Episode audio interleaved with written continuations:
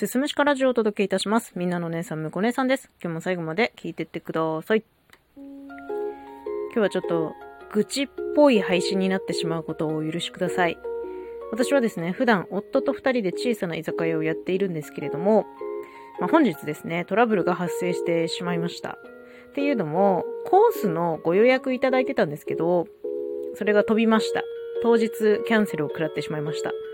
で、まあ、ある程度ね、やっぱり料理っていうのは用意しているんですけど、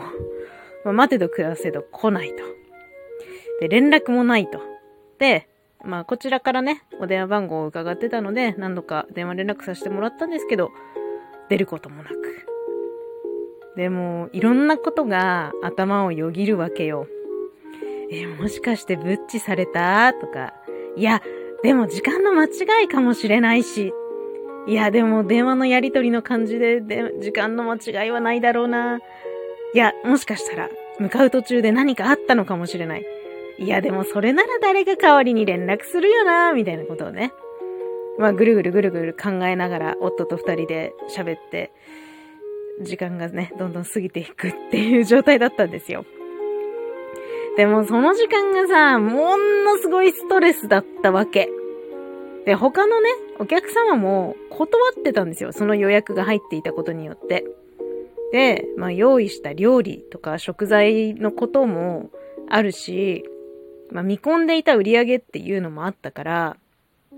まあ、それよりも何よりも、なんかこういうことって今までね、居酒屋をやってきた中で、ゼロではないですけど、本当にめったにないんですよ。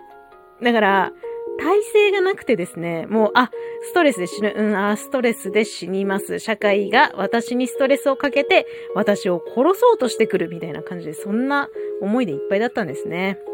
で、まあ結局どうなったかっていうと、1時間以上経ってから折り返しの電話がありまして、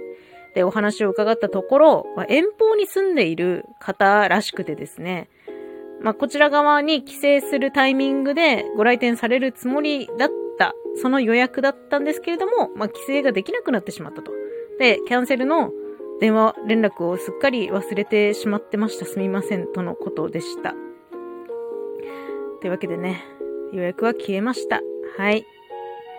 まあ、食材だけロス出したくないからもったいないじゃん。だからさ、まあ、その後に入っていた予約っていうのが常連さんだったこともあって、まあ、常連さんにね、ちょっと事情を聞いてもらって、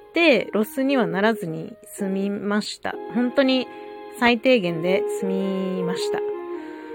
まあね、私はこのことを早く忘れて切り替える必要があるなと思ってます。まあ仕事してる時は、もうあっちから折り返しの電話がかかってきて、キャンセルになった。うん。わかった。切り替えようって言って切り替えて仕事はしてたんだけど、やっぱね、仕事が終わる頃になって、ああ、本当は、もっと賑わうはずだったんだよな、みたいなことをさ、考えると、まあやっぱショックなわけね。うん。まあ、切り替えてはいるんだけどね。まあ、時たまこうさ、自分の思うように物事が進まない時って、私どうしてもね、社会に殺されるっていう風に思っちゃうんだよね。なんかこの感覚は私が感じている生きづらさの一端を担っているなっていう風にも思っていて、まあこれは私があまりにもストレス耐性がないというか、ストレスに非常に弱いんですよ。まあ今回のことは私の中で結構大げさな事件だと思ってるけど、でも全然どうでもいいね、些細なこと、まあ、ついさっきで言えば、あの、届いた、まあ、物が届いたので、その梱包を開けようとしてハサミをガッて入れたら、ハサミぶっ壊れたりとかね、そういうなんか日常で起きる些細なこととかも、すごいストレスになるのよ。なんかこう、ついてないな、みたいなことが起きると、あ、社会は私を必要としてないから私のこと殺そうとしてるんだっていうふうに、どうしてもね、思っちゃうんですよね。まあ、社会がストレスを与えてくるから生きづらいのか、もしくは生きづらいたちだからストレスに弱いのかはちょっとわからないんですけどね。まあ今日は気持ち切り替えるためと、まあちょっと微暴録的な感じでお仕事のトラブルについてのお話でした。最後まで聞いていただいてありがとうございます。また次回もよろしくお願いします。